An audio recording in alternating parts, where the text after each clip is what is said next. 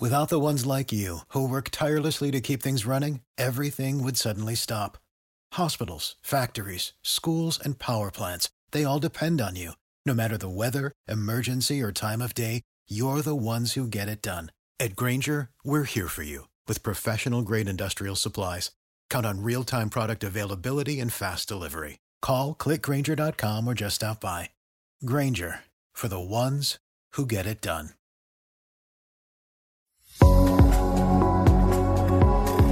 The Tea Biz podcast delivers tea news that you need to know. A recap of the week's major headlines with commentary and cultural trends hosted by Dan Bolton. It is the voice of origin for tea professionals and enthusiasts worldwide. The Tea Biz podcast and blog connect you directly to experts in the tea lands. Listen as their voices reveal the news, innovations, cultural insights, and consumer trends that most impact the industry. Paired with Tea Journey, a digital magazine for tea enthusiasts, the Tea Biz portal is a global resource for everyone who loves tea.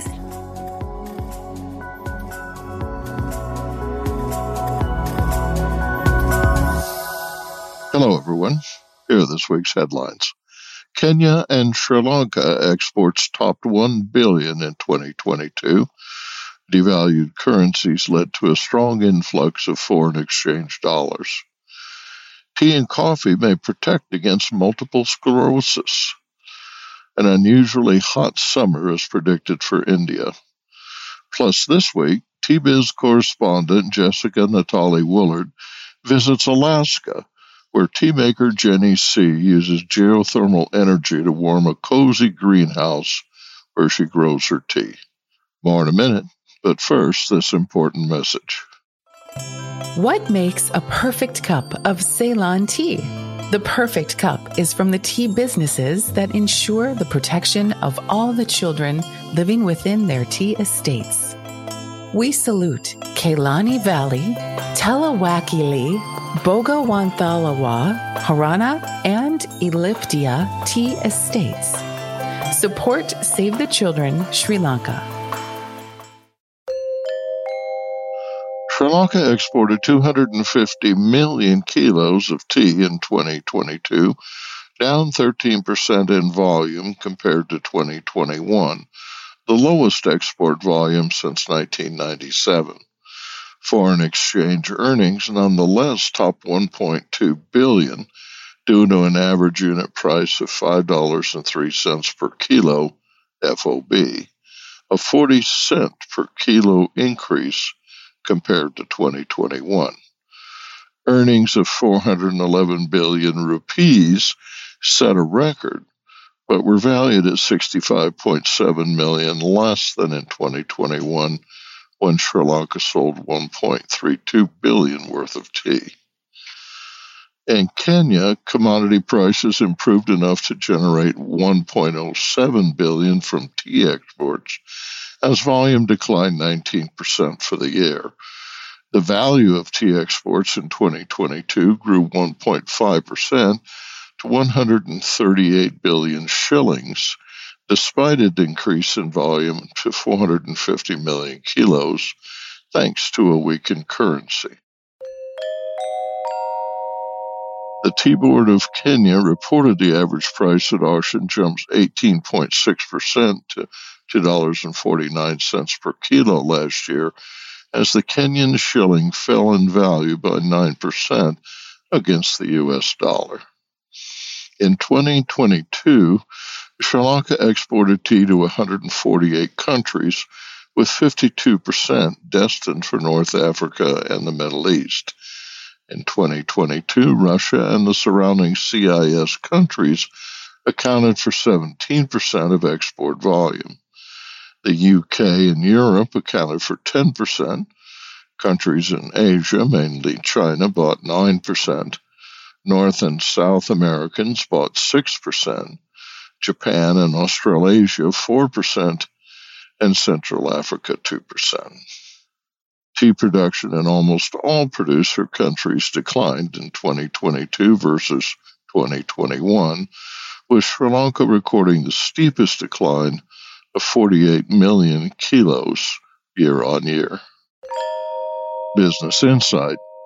Kenya benefited from reduced supplies and higher black tea prices in 2022 as output dropped in competing Sri Lanka and grew in India. Kenya remains the world's biggest exporter of black tea, but the largest markets for Kenyan tea in 2022 were Pakistan and Egypt. Together, they bought three quarters of Kenya's exports. Trading volume and partners will change in 2023.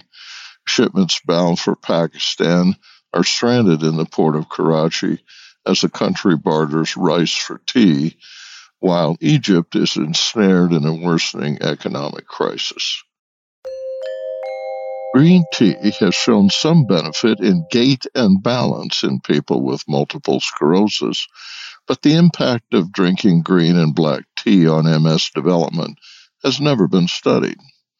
Researchers in Iran recently published a study suggesting that drinking black and green tea coffee, and non alcoholic beer makes it significantly less likely that individuals will develop multiple sclerosis symptoms.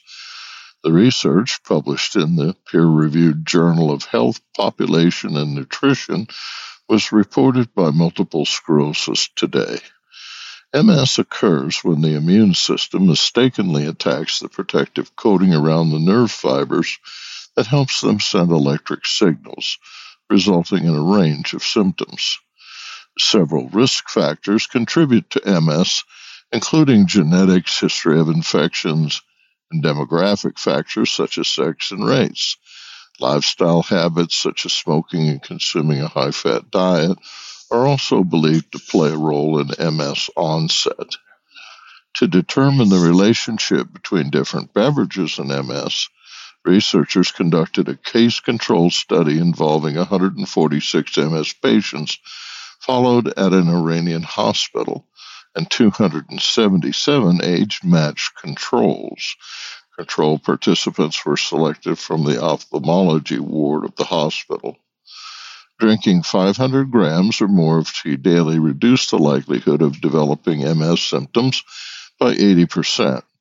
Drinking at least 16 grams a day of green tea also lowered the risk by 71%.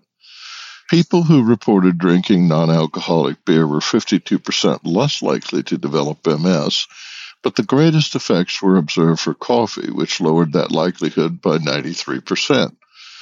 Based on the results, participants who reported no coffee consumption were 14.5 times more likely to develop MS than those who drank coffee. Consuming soft drinks had the greatest association, increasing the likelihood of developing the condition by 16.2 times.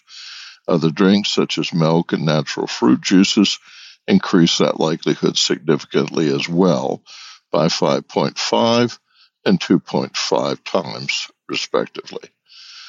The results require further study, but the team noted that beverages that contain high levels of polyphenols, which have anti inflammatory and antioxidant properties, may reduce the activation of the immune system and protect the nervous system. India's meteorological department, IMD, forecasts higher than normal heat wave days over the tea lands in northwest India during the second flush harvest from April to June. Conditions favor good rainfall activity over northwest and central India in April. El Nino conditions may develop from July to September as the La Nina weakens. According to IMD, sea temperatures are neutral, but El Nino may develop from around the monsoon and extend into the fall season. India experienced a 55% increase in deaths due to extreme heat between 2000 and 2004, and again in, in 2017 and 2021, according to a study published in the medical journal The Lancet. Exposure to heat also caused a loss of 167 billion potential labor hours in 2021 alone resulting in a loss of income. Researchers cited in the Lancet article analyzed temperatures in 103 countries and concluded that heat waves are becoming longer, more intense, and more frequent. Conditions are directly linked to changing climate. India's scorching sun causes dehydrated birds to fall from the sky at 40C and Gujarat. But cities along the east coast and inland, such as Chennai, face the greatest danger due to high humidity and wet bulb temperatures. These can quickly kill. Wet bulb temperature is calculated as a combination of heat and humidity around 97 degrees Fahrenheit or 36 degrees Celsius, sweat cannot evaporate, and the human body can no longer cool itself down. Tea bushes thrive in high humidity, but tea workers cannot pluck or do field work under these conditions. Arvinda Anantharaman in Bengaluru reports on this week's tea auction prices. India Tea Price Report for Sale 12 for the week ending 25th March 2023. This week, an action taken report was presented in the Parliament on the 23rd of March. This follows from the Parliamentary Committee's uh, report on issues affecting the Indian tea industry, especially in Darjeeling. One of the things that came up was that the Directorate General of Trade Remedies has not yet received a written application from the Indian tea industry on the dumping of tea from Nepal. And without this, it cannot initiate an anti-dumping investigation. On action taken, the report states that uh, stringent requirements for the certificate of origin on Nepal tea imports will be raised in the next review meeting of the India-Nepal Trade Treaty. And another point was that the De- Department of Commerce has requested the Food Safety and Standards Authority of India to allow the import of tea from Nepal only at three land customs stations which are Jogbani, Panitanki, and Raxaul. And here, the FSSAI has trained custom officials to strengthen the food import clearance of tea. In auctions, the Bharat auction was piloted in North India. The total offerings and demand was low, and uh, while orthodox fair demand, only about 10% sold for over 200 rupees a kilo. And there will, there will be no sale 13 in North India this week due to insufficient tea. South India saw sale 12 with about 2,800 tons of tea on offer. And the orthodox grades did well. The sale volume of 99% and an average price of 170 per kilo. And in weather, Assam received rainfall across the state last week, which was a big relief. Upper Assam is predicted to see cloudy weather with rain and thunderstorm this week. And heavy rainfall is also predicted in Darjeeling, Kalimpong, and parts of the Terai on the 1st and 2nd of April. Si Chen in Beijing reports on domestic tea prices compiled by 17 associations of growers of traditional Chinese tea varietals. Qingming is around the corner, and China is marching into full production this spring tea season, with most regions now harvesting tea. Cooler weather is a factor, with unusually intense thunderstorms in Fuding and Zunyi that damaged white tea and green tea. The fall spring harvest has begun on March the 28th for Huangshan Maofeng and was delayed by six days compared with last year. This year, we saw a significant increase in fresh tea prices for traders and tea processors for Huangshan Maofeng, about 40 to 60 percent. Lu'an Guapian started harvesting on April the 3rd, reached the second level of picking period, meaning a small amount can be picked. Nationwide, the number of tea pickers almost meets the demand for tea picking, except in Xinchang area, where labor scarcity is slightly insufficient. Domestic prices for Westlake Dragon Well in Hangzhou, Zhejiang ranged from US $450.62 to $595.98 for 500 grams. Biluochun, Spiral Spring Green in Suzhou and Jiangsu ranged from a low of US $581.45 to $1,235.58 for 500 grams. And Huangshan Maofeng, harvested in Huangshan, Anhui, averaged US $130.86 to $261.72 per 500 grams. The price of tea is affected by many factors region, variety, and quality, to name a few. Prices vary by sales channel and fluctuate due to supply, consumer demand, and merchant stocks. This is Si Chen reporting from Beijing, China. 下期再见，茶友们。And now, a word from our sponsor. Hi, I'm Nish. I grew up in an organic tea farm and founded Nepal Tea Collective in 2016. Tea is not just a beverage for me, but a catalyst for social change, sustainably empowering hardworking artisans like my parents for the past 30 years. I'm on a mission to make the whole world aware of the goodness of Nepali teas and the good that comes from supporting growers in this remarkable land. If you haven't tasted Nepali teas yet, you're missing out. Our award winning teas are making headlines. Find out why. Visit Nepal Tea Collective's website to get a free sample of this extraordinary taste of the Himalayas. That's nepalteacollective.com. Or just send me an email at nish, N I S H, at nepalteacollective.com. Cheers.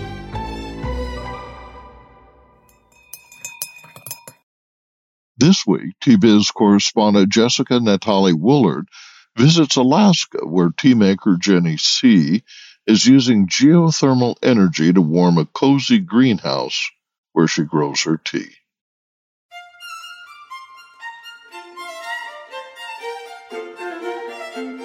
In Fairbanks, Alaska, Jenny Tse of Sipping Streams is doing it all blending and processing tea, manufacturing pyramid tea bags, and producing hot chocolate, bubble tea, honey, and kombucha. She wild forages Alaskan botanicals to use in her tea blends, one of which was award winning at the North American Tea Championships. She also has a podcast, an extensive tea education program through which she takes groups to visit tea farms around the world. If that were not enough, Jenny decided to try growing her own tea in Alaska using geothermal energy. Let's chat with Jenny to find out how it's going. So, you're growing Camellia sinensis in Alaska. What was the eureka moment that made you realize that you might be able to circumvent the climate and grow tea in Fairbanks, a city with the claim to fame of being the coldest large city in the United States? Wow. I've never heard it quite put that way before, but now that you say it, it's like, hmm, it does seem like a daunting a task this journey began during COVID when I had to cancel all of um, our like upcoming tea tour plans for going over to Africa with the anniversary of our tea education program. I gifted all of my tea students a tea plant. So they had received their own Camellia sinensis plant because I couldn't take them to go see tea plants overseas. So many students started asking me when I was going to start my own tea farm. I'm like, I'm not, I'm not going to start a tea farm. Are you crazy? Not because of the climate, but because I'm a tea company that is a manufacturer. So my husband, who's very logical and technical, was like, okay, so, but what would it take to start a tea farm in Alaska? So I told my husband, well, the only place I can think of in the whole state of Alaska is at Chena Hot Springs Resort, where our friend Bernie Karl owns that resort. Mm-hmm. And then he said, Yes, let's do it. And I'm like, Oh man, I'm going to start a tea farm. Great story. From where did you source your tea plants and how did you select them? So our tea plants are from Camellia sinensis um, forest or nursery, and that's from North Carolina. So Christine Parks, when I, I was very impressed with her book and how scientific she was, because my background is in science, in health and wellness. I had read her book, Grow Your Tea, and it was like tea publication of the year. I had read it on several people's blogs, and I'm like, wow, this person like doesn't just have a nursery, but she actually does research. Now I have to find tea plants. Let me ask what kind of varietal she could have um, send us to try it out. And so it was very interesting because she gave us cold climate teas like Sochi varietals or Chinese varietals that could withstand cold weather. But what ended up happening with the struggle of the tea farm is that it's too warm. so it's kind of a strange operation to have when you have like excess of heat, like excess of access to heat. And they don't want to be that warm year round. So we learned that um, the first year. Maybe we should have gotten tropical plants. So we haven't gotten hotter region types of varieties yet. Fascinating. You're going to learn a lot. How are you hoping to incorporate the Alaskan grown tea into your tea line at Sipping Streams? So at first, we have already like experimented with hand rolling the tea, just making a green tea or just making a white tea, like very low processing of it, um, just because it's very micro batches. And so right now we've just been experimenting with it and like serving free cups of tea to like people at special events, fundraisers, at agricultural fairs, completely for free, just to see what people think about the tea. Some of the ideas that we're having is to possibly make a kombucha with it. So more people could have access to it because we make our own canned kombucha right now. And another idea of our kombucha was to make Jun kombucha from Alaskan fireweed honey because we process a lot of honey also here locally. And that's the million dollar question. How do the leaves taste? Oh my gosh, they taste amazing. I haven't quite figured out because we don't have them sent to the lab or or anything like that to know like the micro components, you know, the components in the plant and why it tastes like that. It was super smooth. Like the first steeping is like, eh, you know, like in the Chinese tea ceremony, you kind of throw it away. The second one was like, whoa, this is really strong. And then the third one was like even more creamy. We just need to make more of this now. So you didn't set out in your career to study tea, you came to it organically. Would you say that finding tea was a kind of homecoming for you? Oh, yeah, for sure. I mean, I didn't realize how much it was going to transform my life. Well, I'm an immigrant. I was born in Hong Kong and I was raised in Fairbanks, Alaska here. And I grew up as a coffee drinker. Growing up, our grandparents would take turns, sets of grandparents would take turns coming up here and taking care of us. And they never invited us to have tea with them. But it was part of their morning ritual was Tai Chi, tea ceremony, and a walk. And my my grandparents would not actually have the tea ceremony with each other. They would use it as a space for themselves. So when I started discovering tea, in college, my last year of college studying sports medicine, I only started drinking it because it was the cheapest thing on the menu at the coffee shop. And so people ask me questions, but my my path, my career path was going into health and wellness. So lots of people asked me about tea, and I didn't know anything. Uh, I didn't even know tea had health benefits.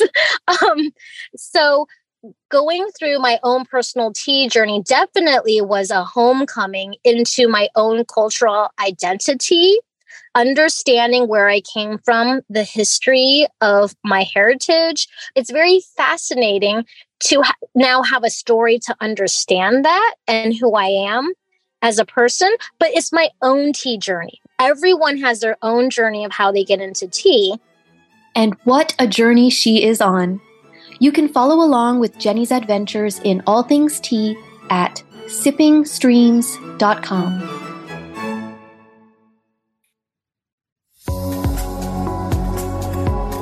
Intrigued by what you heard in today's podcast? Would you like to learn more from our global network of tea biz journalists and tea experts? Remember to visit the T-Biz website for more comprehensive coverage. That's www.t-biz.com.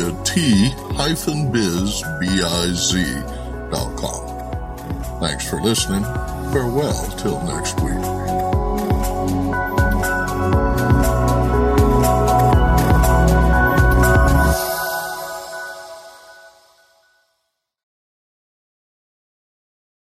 Say goodbye your credit card rewards. Greedy corporate mega stores, led by Walmart and Target, are pushing for a law in Congress to take away your hard earned cash back and travel points to line their pockets. The Durbin Marshall credit card bill would enact harmful credit card routing mandates that would end credit card rewards as we know it. If you love your credit card rewards, tell your lawmakers hands off my rewards. Tell them to oppose the Durbin Marshall credit card bill.